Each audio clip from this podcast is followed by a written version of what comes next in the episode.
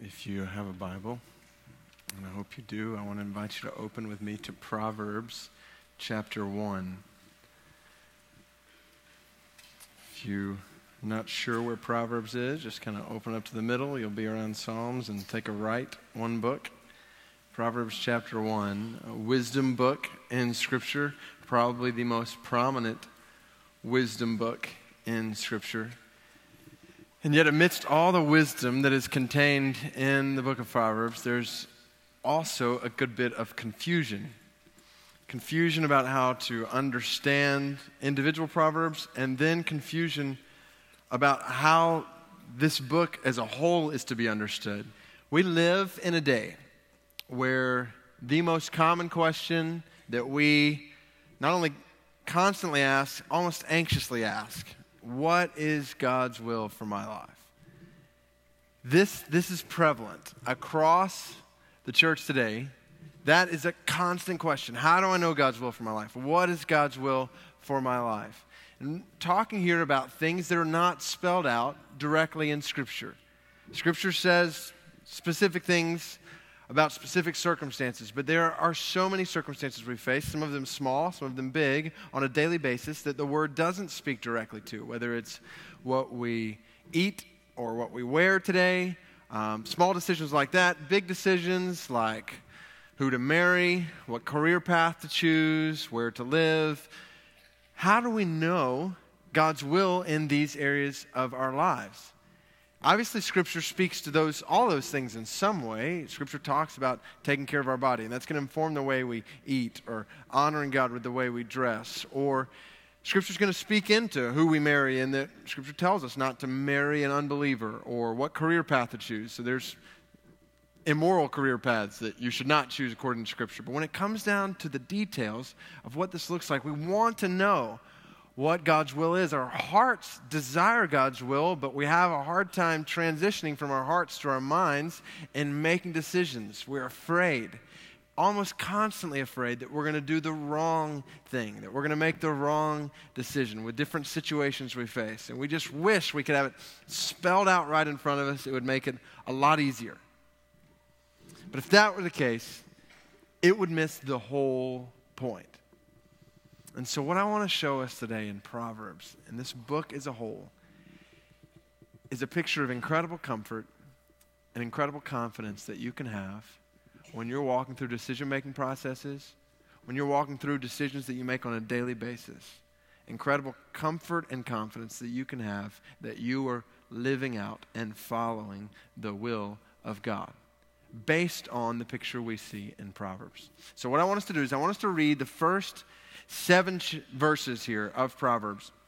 They're kind of an introduction to the rest of the book. They tell us the purpose of the book. Proverbs is divided into two major sections on a whole. First nine chapters are kind of a preface to the book, talking about wisdom, giving us reason why we need to read the rest of the book because wisdom is valuable. We need to get wisdom, treasure wisdom. We see that over and over and over again in these first nine chapters. Then you get to chapter 10, and from chapter 10 to 31, what you see is different proverbs, different wise sayings. A lot of them two liners, three liners, maybe four liners that are written to be memorable, lodge away in your, in your mind and in your heart, that take the word and apply it to practical things that we face in our lives. Most of this written by Solomon, not all of it other parts written by different folks, or at least compiled by different folks, but most of it's written by Solomon. What I want us to do is I want us to look at these first seven verses that give us a purpose statement basically for the entire book, and then focus on one particular verse that's going to guide us through our time in Proverbs today. So we'll start in verse 1, Proverbs chapter 1, verse 1. The Proverbs of Solomon, son of David, king of Israel, to know wisdom and instruction to understand words of insight, to receive instruction in wise dealing, in righteousness, justice, and equity, to give prudence to the simple, knowledge and discretion to the youth. Let the wise hear and increase in learning, and the one who understands obtain guidance. To understand a proverb and a saying, the words of the wise and their riddles the fear of the Lord is the beginning of knowledge. Fools despise wisdom and instruction. I want you to underline that last verse, verse 7. Key verse. All throughout these, these first seven verses, we see these words used almost interchangeably wisdom, instruction, insight, prudence, knowledge, discretion. And then you get to verse 7 the fear of the Lord is the beginning of knowledge. ESV says, some translations say, the fear of the Lord is the beginning of wisdom.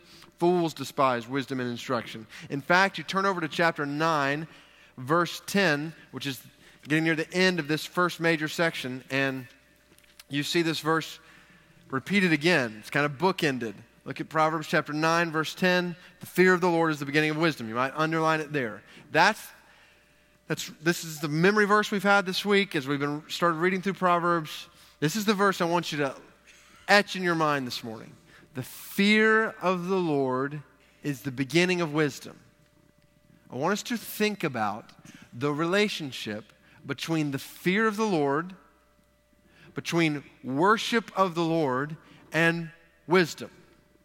I want you to write something down at the top of your notes that's not in there, but I want to encourage you to write it down because it's going to be kind of a guiding truth that we're going to come back to at a couple of key points. So write this down somewhere at the top of your notes. Wisdom is the fruit of a right relationship with God. It's basically Proverbs 1 7 reworded a bit. Wisdom is the fruit of a right relationship with God. Wisdom springs from, results out of right relationship with God. When we walk in fear of the Lord and worship of the Lord, we will walk in wisdom.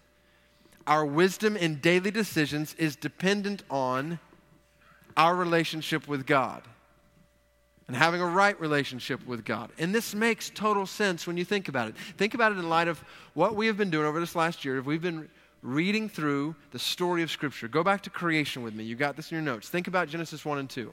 We saw man in complete harmony with the Creator. Genesis 1 and 2, before sin entered into, sin entered into the world, Adam and Eve in complete harmony with God, perfectly relating to God. And as a result of that, we saw man in complete harmony with the creation in complete harmony with each other. Adam and Eve, we talked about that last week in Song of Solomon, which I am glad that sermon is behind us. I got the, I got the kindest note from a sister in our faith family who wrote me a note and thanked me for that message. She and her husband last week, this couple in our faith family, was celebrating their sec- 62nd wedding anniversary. Like, 62 years of Song of Solomon. That's good. So that's the picture we had in Song of Solomon, Genesis 1 and 2. Man and woman in complete harmony with each other, not just with each other, but with the world around them, as a result of their harmony with God. And that was the picture. They, they weren't wandering around saying, What is your will for our lives? God had made it clear don't eat from this tree, enjoy one another, enjoy me, be fruitful, and multiply. So, okay. They were living in harmony with God and with each other. So it wasn't a worry, am I going to make the wrong decision? It was clear. You know what happened. They take the command of God and they disregard it and results in the fall. And the result of the fall, twofold. Man's relationship with the Creator is destroyed. Were it not for the grace of God, they would have been dead on the spot. And man's relationship with God since that day has never been the same. Never. But not just man's relationship with the Creator destroyed, but man's relationship with the creation distorted. Their relationship with each other was immediately affected. And the relationship with the world, with creation around them, was immediately affected. And it makes sense. Once they were disconnected in their relationship with God, it had a huge effect on everything around them. What I want you to notice here is there's a vertical component and a horizontal component here. There's a vertical component, our relationship to God, with God, that has a direct effect on the horizontal component, our lives in this world, our relationship with other people in this world, our decisions that we make on a daily basis living in this world. All of that flows from what's going on in our relationship with God. There's a vertical component that affects the horizontal component. We see that So the picture is in order to have a right relationship with the world around us and to walk with wisdom in the world around us, making wise decisions, we need a right relationship with God. Wisdom is the fruit of a right relationship with God. So now we come to Solomon. And this is what I love about how we are reading the Bible this year. Because we have a tendency to take a book like Proverbs and just picture it like it's just kind of floating out there as its own book with all these random sayings But what we're doing is we are seeing where Proverbs fits into the story of redemption, fits into this picture of redemptive history that we're walking through. And so a couple of weeks ago, we got to 1 Kings chapter 4, and we stopped in redemptive history. And over the last two weeks, I've been reading Song of Solomon and Proverbs. So, what I want to do is, I want us to take us back to where we stopped in redemptive history. Turn back with me to 1 Kings chapter, we'll start in, in 1 Kings chapter 3. I want us to look at 1 Kings 3 and 4 to remind ourselves of what's going on when we come to the book of Proverbs. What's the background? What's the history behind this? This book didn't just appear out of nowhere. I want us to hear where it came from. Look at 1 Kings chapter 3, verse 5. We read the parallel version of this in Second Chronicles 1 uh, a couple of weeks ago. But you, you might remember what happened. 1 Kings chapter 3, verse 5. At Gibeon, the Lord appeared to Solomon in a dream by night. And God said, Ask what I shall give you. So ask whatever you want me to give you. And Solomon, he begins to pray. Just go down to verse 7. Now, O Lord my God, you have made your servant king in the place of David my father. Although I am but a little child, I do not know how to go out or come in. And your servant is in the midst of your people, whom you have chosen, a great people, too many to be numbered or counted for multitude. So here's what he asks for, verse 9 Give your servant, therefore, an understanding mind to govern your people, that I may, that I may discern between good and evil. For who is able to govern this your great people?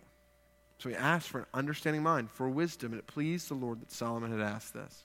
And God said to him, Because you have asked this, and have not asked for yourself long life, or riches, or the life of your enemies, but have asked for yourself understanding to discern what is right, behold, I now do according to your word. Behold, I will give you a wise and discerning mind, so that none like you has been before you and none like you shall rise after you. In other words, he says, I'm going to make you wiser than anybody before you and anybody to come after you in this picture in the Old Testament. You are going to be the wisest. And that's exactly what we see. Go over to 1 Kings chapter 4, verse 29. This is the last paragraph we read before we pause to go into Proverbs and Song of Solomon. Remember what it said. Verse 29, 1 Kings 4. God gave Solomon wisdom and understanding beyond measure and breadth of mind like the sand on the seashore, so that Solomon's wisdom surpassed the wisdom of all the people of the East and all the wisdom of Egypt.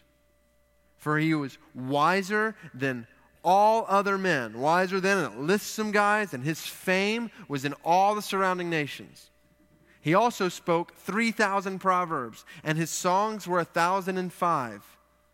He spoke of trees, from the cedar that is in Lebanon to the hyssop that grows out of the wall. He spoke also of beasts and of birds and of reptiles and of fish. And people, listen to this, of all nations came to hear the wisdom of Solomon, and from all the kings of the earth who had heard of his wisdom. So that's where we stop. Now it makes sense why we stop to read Proverbs at this point. Verse 32 says he spoke 3,000 Proverbs. That begs the question what, they say, what do they say? And so that's why we're stopping to read Proverbs now. But what I want us to see is I want us to basically take this book of Proverbs and put it right here in this context in redemptive history. Because what's happened is Solomon has become king. He has asked for wisdom. God has given him wisdom beyond that of anyone else.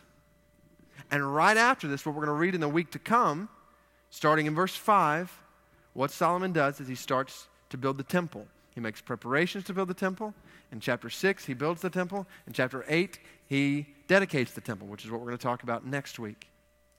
But here's why, here's why I want you to see this. What I want you to see is, a, is the relationship here in the context of redemptive history between wisdom and worship.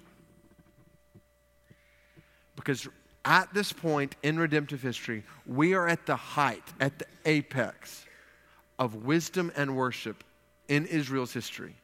The wisest man, the wisest king ever the temple being completed, that which David longed to do, but God reserved for Solomon to do. It's being completed, where the glory of God is going to dwell among his people. This is at a point in history, redemptive history, where in the Old Testament, wisdom and worship are coming together like they have never come together before, and why, like they will never come together again in the Old Testament. This is the apex of the mountain.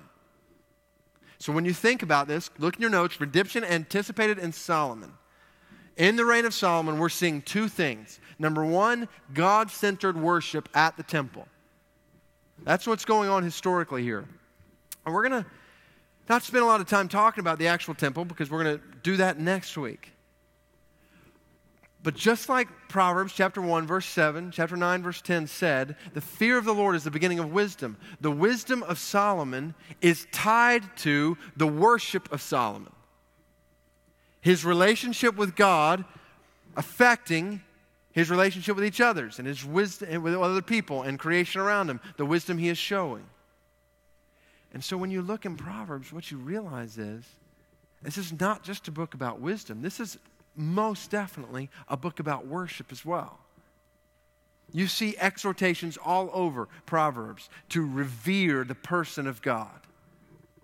At least 18 different times we see the fear of the Lord mentioned. Fear the Lord, revere the Lord, respect the Lord, stand in awe of the Lord. At least 18 different times. And this is where wisdom starts. It's the spring from which wisdom flows. Revere Him as the Almighty Creator of all things. I'm going to throw out some different verses. We don't have time to turn to all of them, but just random verses in Proverbs. Chapter 3, verse 19 and 20. The Lord by wisdom founded the earth. By understanding, he established the heavens. By his knowledge, the deeps broke open and the clouds dropped down the dew.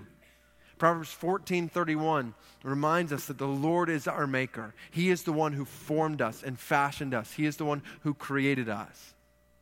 This is where wisdom starts with an acknowledgement of God as our creator. This is why you can take the most brilliant atheist in the world today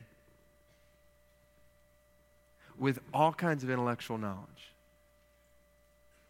And Proverbs and Psalms and the rest of Scripture would label him a fool. And it's not because he doesn't know anything. He has tons of knowledge. There are a lot of smart atheists. But the, the reason he is a fool is because all of his knowledge is viewed through a perspective that is godless, that denies the existence and the truth and the reality of God. And as a result, the lens through which he views everything in the world is ultimately empty. That's foolishness. It may look like wisdom in the world, but it is foolishness compared to the wisdom of God. Wisdom springs from an acknowledgement and a reverence for the Lord as the Almighty Creator of all things. Wisdom starts with worship of God as creator. The Lord is the, not only the creator, he's the sovereign sustainer of all things.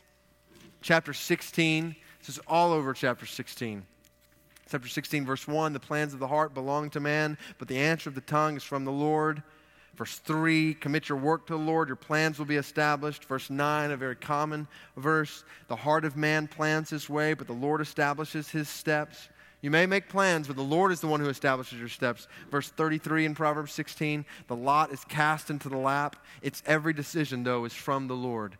Chance does not rule, man does not rule, God rules. God reigns over everything. He is the author and the sovereign sustainer of all things. He is guiding, leading all things. All times are in His hands. He is the sovereign sustainer of all things, and the Lord is the eternal judge of all peoples.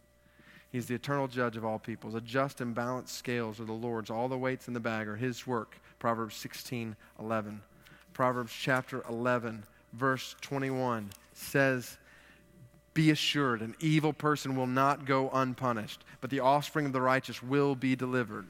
All throughout this book, we see different things the Lord hates that are an abomination to the Lord, and the reality that God will judge all peoples ultimately. This is, this is cause for fear. You, right where you're sitting at this moment, were fashioned and created by the infinitely wise, all powerful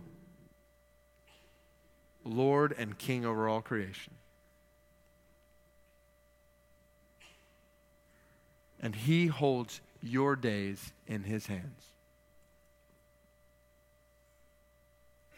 You may make plans, but He guides. And one day, He is going to judge you. That, that gives us pause. That brings about a holy fear for the Lord. And this is the spring from which wisdom flows. We revere his person, we rejoice in his grace. As we continue on with this picture of the Lord and worship in Proverbs, Proverbs 3 verses 3 through 6, talking about the steadfast love and faithfulness that God gives. And the verses that are very common, known to us trust in the Lord with all your heart, lean not on your own understanding. In all your ways, acknowledge Him. He will make your path straight. Proverbs 28 12 says that when we confess our transgressions, we receive mercy from God. Even his discipline, Proverbs 3 11 and 12, is evidence of his love for us. So we see as we re- revere him, we rejoice in his grace, we receive his word. Proverbs is filled with instructions to heed the word of the Lord, hear the word of the Lord. Proverbs chapter 13, verse 13 Whoever despises the word brings destruction upon himself. He who reveres the commandment will be rewarded. We receive his word. It's part of wisdom. Wisdom springs from his word, and we remember his purpose picture throughout Proverbs is we see the way God acts and the way God displays his character, the way God reveals his glory. And that's what the temple was all about. This whole worship life of the people of Israel it was about revering him, rejoicing in the grace he gives, receiving his word, remembering his purpose to make his glory known in all the world. All of that is spread throughout Proverbs. So, what we see, the time when this is, these are being written, is God centered worship at the temple, which leads to, second, God given wisdom for the king. We've got both these together God centered worship at the temple, God given wisdom for the king. And the height of wisdom is displayed here in all of these proverbs that we have written down. Now, how do we understand these proverbs? Just to give an overview of what we've got in these 31 chapters. What we need to remember, first and foremost, and you've got this in your notes, this is huge. Proverbs are guidelines for living, not guarantees in life. That's big. When you read through Proverbs, to realize these sayings, particularly chapter 10 through 31, they're guidelines for living, not guarantees in life. Really, the whole book. You, here's what I mean by that. You look at chapter 3, verse 2, where it says, if you obey the commandments of the Lord, then you will have long days in this life. Okay, that's, that's a good guideline for living, but the reality is when you look at David Brainerd, Robert Murray M'Cheyne, Henry Martyn, missionary to India, all of these brothers who were giving their lives in radical abandonment to the commands of Christ died in their early 30s. So it's not like a, a steadfast, well, if you obey the Lord, then you're going to live past your early 30s. In the same way that you see at one point, Proverbs chapter 11, verse 8 says, The righteous man will be delivered out of trouble. That's a general guideline, but we know we have persecuted brothers and sisters all around the world who are pursuing righteousness right now who are not being delivered out of trouble. Now, it doesn't mean the Proverbs aren't true, it doesn't mean they're all false. What it means is that's not how they're supposed to be interpreted as promises to claim. Like this happens, this is like a lucky charm. You pull out, claim this one, it's going to be that way every time. That's not the way Proverbs are intended to be interpreted. Instead, what we've got is general guidelines for living, for our lives that are very helpful. We need to remember these kind of things. They're patterns, but they're not promises that we claim in every single circumstance that we face in life. Guidelines for living not guarantees in life. And what I did in your notes here is I wanted to give you an overview of just some of the recurring themes. This is by no means exhaustive, but I want you to just kind of see, get a feel for some of the themes that we're seeing over and over and over again in these sayings in the book of Proverbs. Proverbs puts a lot of focus on the family. Exhortations in two main areas one, to love your spouse loyally. There's a little bit of flavor of Song of Solomon in Proverbs chapter 5, verse 15 through 19, where husband and wife encouraged to enjoy one another sexually and emotionally and love with one another. You see in Proverbs chapter 6, at one point, a husbands jealousy for the affections of his wife is looked at as natural and good. Obviously, we have in Proverbs 31 a picture of a godly wife, a godly woman. Some of the most intense passages in Proverbs come in this area with warnings against adultery. Chapter 2, chapter 5, chapter 6, chapter 7, and chapter 9 all have stern warnings, the kind of warnings that I think we would be wise to meditate on regularly. More important than even reading marriage books in our culture would simply be I just want to I don't want you to look I don't want you to turn here. I just want you to listen this with me. Just just meditate on this for a second. Proverbs chapter 7 verse 6. At the window of my house I have looked out through my lattice and I have seen among the simple I have perceived among the youths a young man lacking sense, passing along the street near her corner, taking the road to her house in the twilight, in the evening, at the time of night and darkness. So basically, he's wandering toward a woman in darkness when no one else is around. And behold, the woman meets him, dressed as a prostitute, wily of heart. She is loud and wayward. Her feet do not stay at home now in the street, now in the market, and at every corner she lies in wait. She seizes him and kisses him, and with bold face she says to him, I had to offer sacrifices, and today I have paid my vows. She's cloaking this in religious language. So now I have come out to meet you, to seek you eagerly, and I have found you. I have spread my couch with coverings, colored linens from Egyptian linen. I have perfumed my bed with myrrh, aloes, and cinnamon. Come, let us take our fill of love till morning. Let us delight ourselves with love. For my husband is not at home. He has gone on a long journey. With such seductive speech, she persuades him. With her smooth talk, she compels him. All at once, he follows her as an ox goes to the slaughter. or as a stag is caught fast till an arrow pierces its liver. As a bird rushes into a snare, he does not know that this will cost him his life. And now, O sons, listen to me and be attentive to the words of my mouth. Let not your heart turn aside to her ways do not stray into her paths, for many a victim has she laid low, and all her slain are a mighty throng. Her house is the way to Sheol, hell, going down to the chambers of death.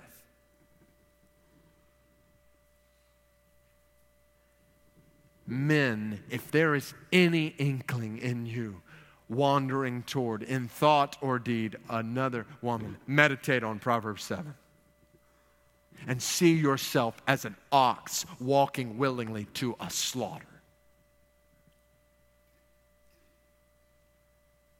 And let it soak in that you do not know what you are doing will cost you your life.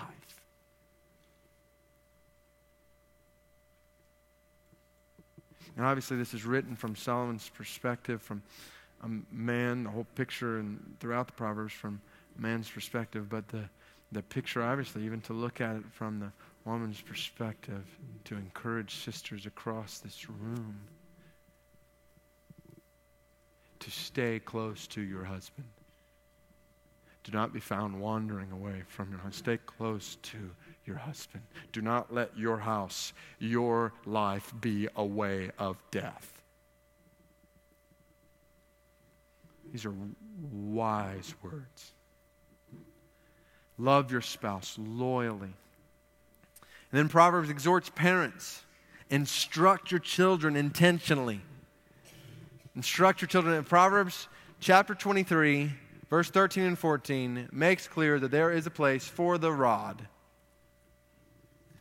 It's, it's funny. This morning, I usually get up early and come here uh, early in the morning to study and pray, but uh, due to a couple circumstances, I stayed at home and studied and prayed there, and then came with the family, which was uh, a good, humble reminder for me of all that's involved with bringing the family uh, together on Sunday morning. And there was at one point when one of my sons was uh, not being very obedient, and I looked at him and I said, Buddy, I've been meditating on Proverbs 23, 13, and 14, which does not bode well for you at this moment because it says the rod will save you from death, and I'm about to bring salvation. So, okay, I didn't say exactly that. I thought that.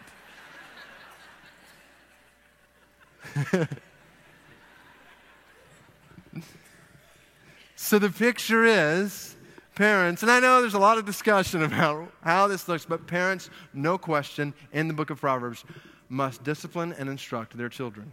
This is a responsibility. If we do not discipline our children, then they will, they will rebel against authority, ultimately God.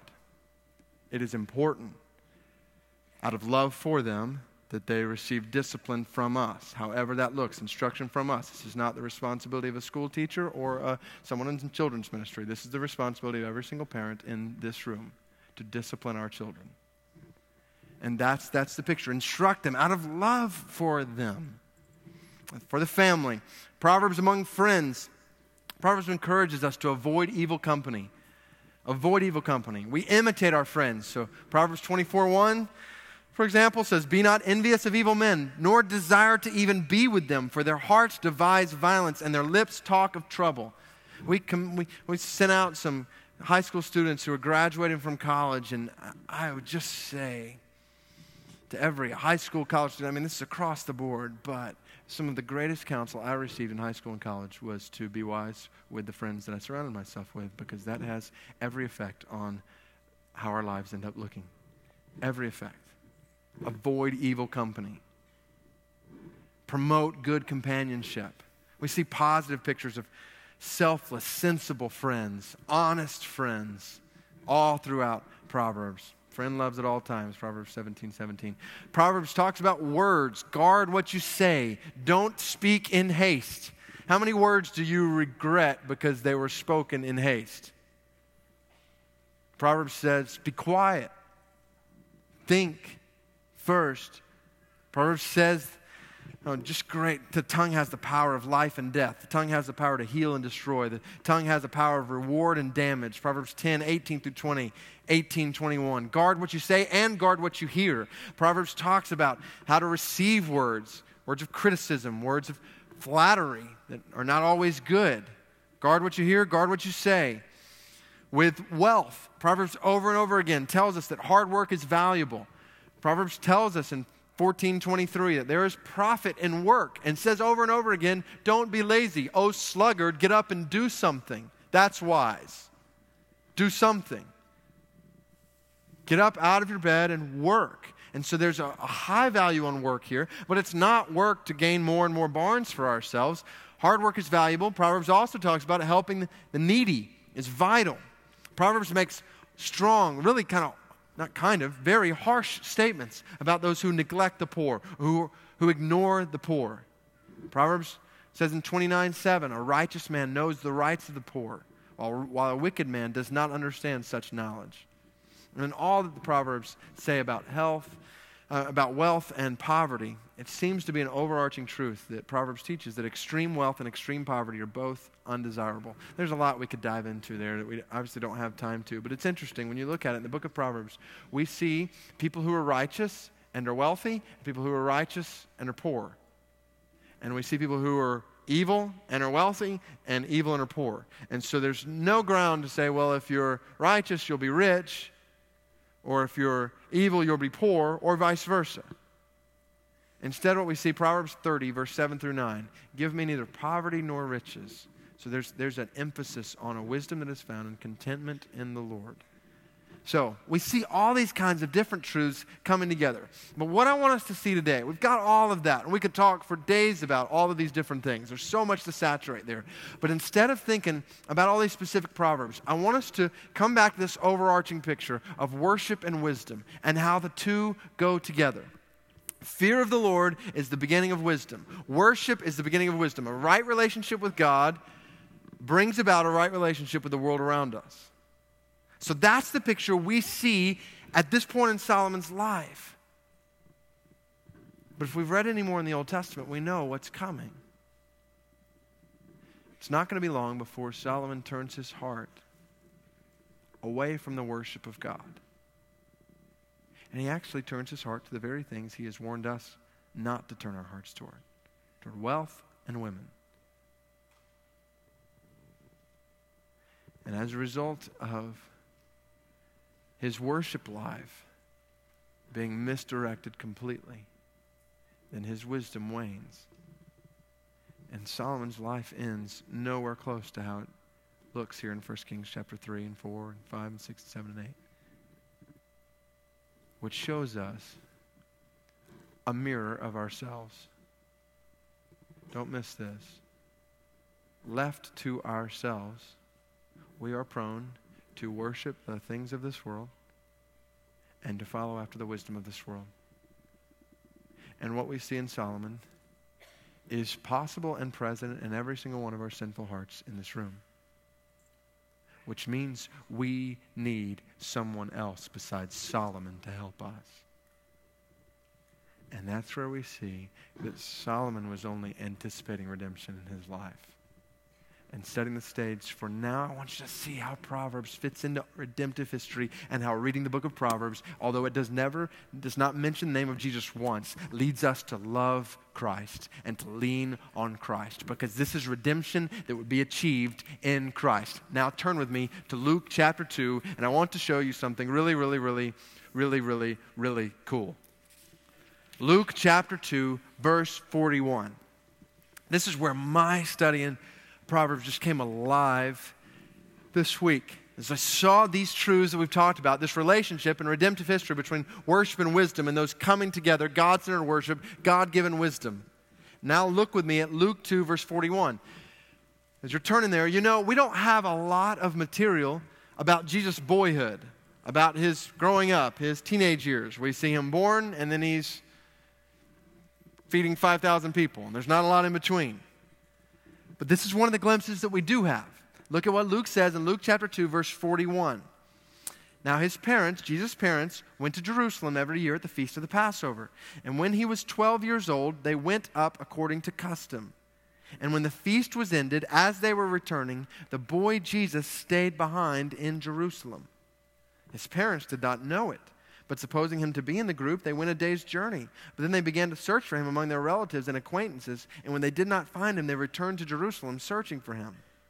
After three days, they found him in the temple. In the temple, sitting among the teachers, those who taught wisdom, listening to them and asking them questions. And all who heard him were amazed at his understanding and his answers, which means they started asking him questions. And when his parents saw him, they were astonished. His mother said to him, Son, why have you treated us so? Behold, your father and I have been searching for you in great distress. And he said to them, Why were you looking for me? Did you not know that I must be in my father's house? And they did not understand the saying that he spoke to them. And he went down with them and came to Nazareth and was submissive to them. And his mother treasured up all these things in her heart. And Jesus increased in what? Wisdom and in stature and in favor with God and man. Vertical and horizontal. Do you see the picture here? This glimpse we have of Jesus. He is sitting where? At the temple, at the place where the glory of God dwells. And he makes a startling statement when he asks the question, Did you not know I must be in my Father's house? He is saying that this, the temple where the glory of God dwells, this is where I belong. It's a bold statement. Only heightened even more when you get to John chapter 2, when he's outside the temple. He's beginning his ministry in the picture we have in John chapter 2. And he identifies himself with the temple. It's what John chapter 1 had set the stage for. We beheld his glory, the glory of the only one and only, full of grace and truth. We have seen the glory of God in Jesus. Jesus identifies himself as the temple in John 2. You want to encounter the presence of God? You want to behold the glory of God? Here I am. And from this picture, we see him teaching others wisdom, growing in wisdom, increased in wisdom and stature and favor with God and man. So don't miss what we're seeing here in the New Testament, the whole picture we're going to see in the gospel. First, Jesus is the true temple. He is where the presence of God, He is where the glory of God dwells. This is the reality of the incarnation. Do you want to see the glory of God? Do you want to experience the presence of God? You come to who? Come to Jesus. He's the true temple. And in this way, Jesus enables the worship of God. Don't miss it. New Testament, gospel truth. Man will not meet to worship, meet with God in a building to worship Him. Man will come to Christ to worship God. Man will encounter the glory of God in the person of Christ. He's the true temple. He's the one who makes worship possible. On the cross, He dies to reconcile man to God curtain of the temple torn in two, man is now able to relate to God, to worship God truly as a result of Christ. He's the true temple. And then, second, he is the perfect king. He is the king that Israel has been waiting for. David failed, Solomon failed, so on and so on and so on, which is why we're going to see we don't have time to turn to it. Matthew chapter 12, verse 42, Jesus is speaking to religious leaders, and he says, one with greater wisdom than Solomon is here. Solomon, who was the wisest you know in Israel's history, has nothing on the wisdom of Christ. Now we know that. Jesus' wisdom is greater than Solomon. But here's the question I want you to ask why? Why was Jesus' wisdom greater than Solomon's wisdom? And it goes back to the, what you wrote at the top of your page. Wisdom is the fruit of a right relationship with God. Solomon was not in a perfect relationship with God. He was in an imperfect relationship with God. And as a result, that flowed into imperfect wisdom and a life that failed. Jesus, however, in perfect relationship with God, perfectly relating to God, fully relating to God, identified as the temple with the Father, and as a result, wisdom flowing from him, the very wisdom of God flowing from him. Jesus embodies the wisdom of God. He is wise exactly as the Father is wise because of his unity with the Father. It's why Colossians chapter 2, verse 3 tells us that in Christ are all the treasures of wisdom and knowledge. In Christ. Don't miss this. What Solomon anticipated, Christ achieved. The picture in Solomon and his heart was stained by sin. Jesus comes on the scene perfect without sin, in perfect relationship to God with perfect wisdom and his relationship with the world around him. The true temple and the perfect king, which means to every single person in history and catch this to every single person in this room. If you want to walk in wisdom and not waste your life in folly, then there is only one path to take. And it is the path of faith and trust in and surrender to Jesus Christ.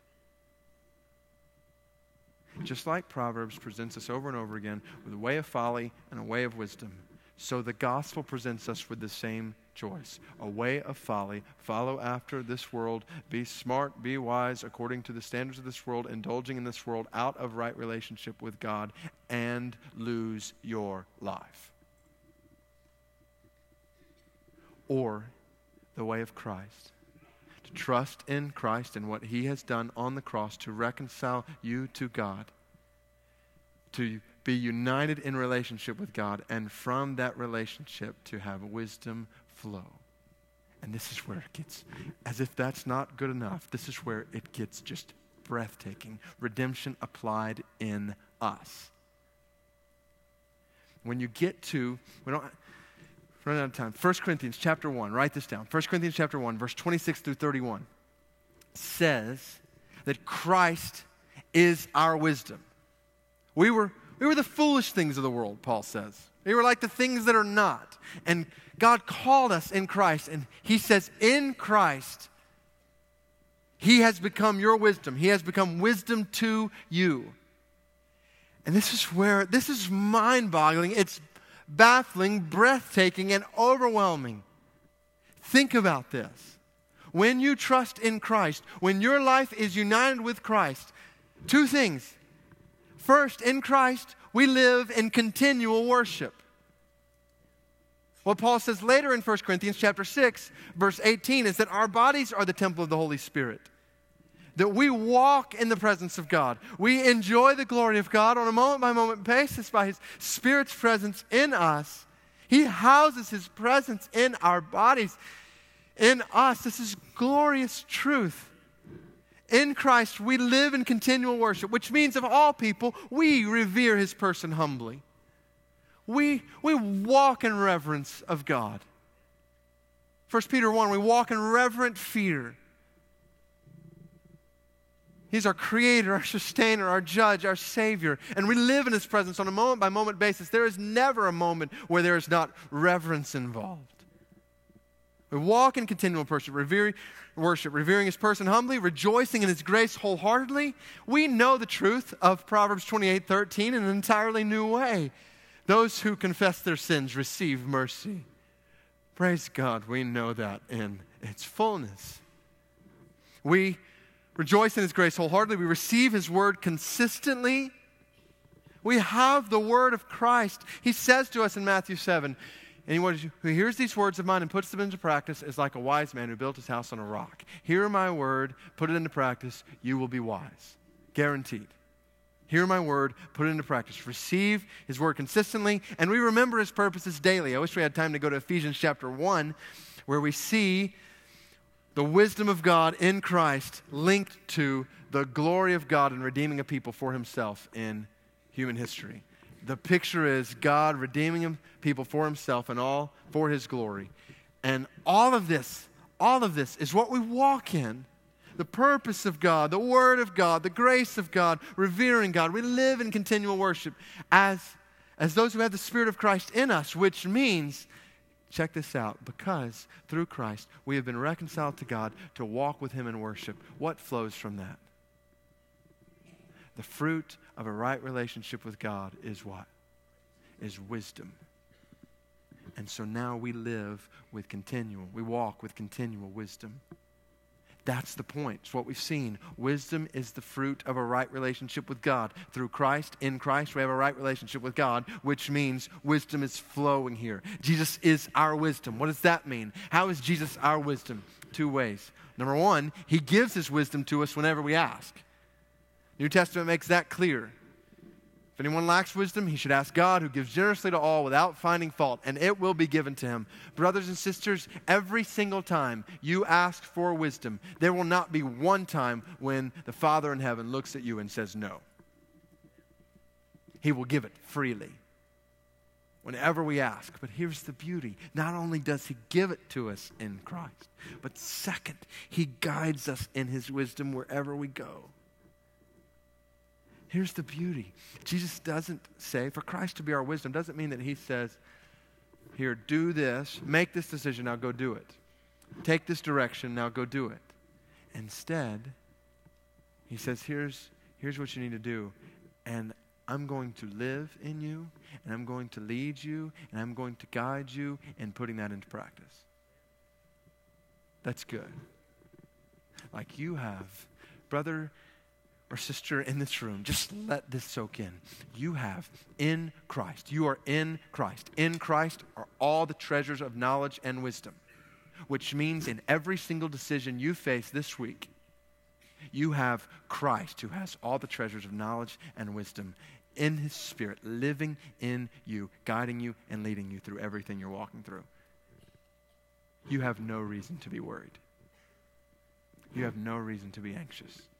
And you have no reason to wonder if you're going to make the wrong decision. If you are trusting in Christ, abiding in Christ, He is good. He will lead you and guide. He's not going to even leave you to, well, let me find the subjective feeling that feels the most right to me, or, or flip the coin, or tell God, well, if I do this and you do this, then I'll do this. Like, we see nothing of that in Scripture. Like, leave behind that and trust in Christ, who is wisdom from God in you. He's giving you wisdom. Ask Him for it. He's guiding you in wisdom. Abide in Him. And here's where we come back to this question that we anxiously ask What is God's will for my life? And the answer we gladly receive God desires for me to know and follow His will so much that He lives in me and leads me to accomplish it. That is good news.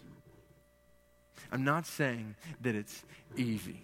I'm not saying that there's not work involved here. It's not, I'm not saying you just close your eyes and like it, it pops right in front of you or something, what you're supposed to do they're still agonizing. They're still wrestling. They're still pulling out the posters like Heather and I have done before and putting pros and cons and all right, what are we going to do? And still wrestling through this and researching this or that. There's still all that work. But we're not doing it alone. We're doing it with the spirit of the wisdom of Christ Himself in us, Him leading, Him guiding. And what we discover, what we discover, don't miss this, is that the goal is not an answer to our questions goal is intimacy with Jesus Christ Himself. And it's not about getting to a destination, brothers and sisters. Christ is the destination. And it's not as much about knowing His will, it's about knowing Christ and trusting in Christ and leaning on Christ and walking with Christ and enjoying Christ as our wisdom at every step of the journey that He leads us on.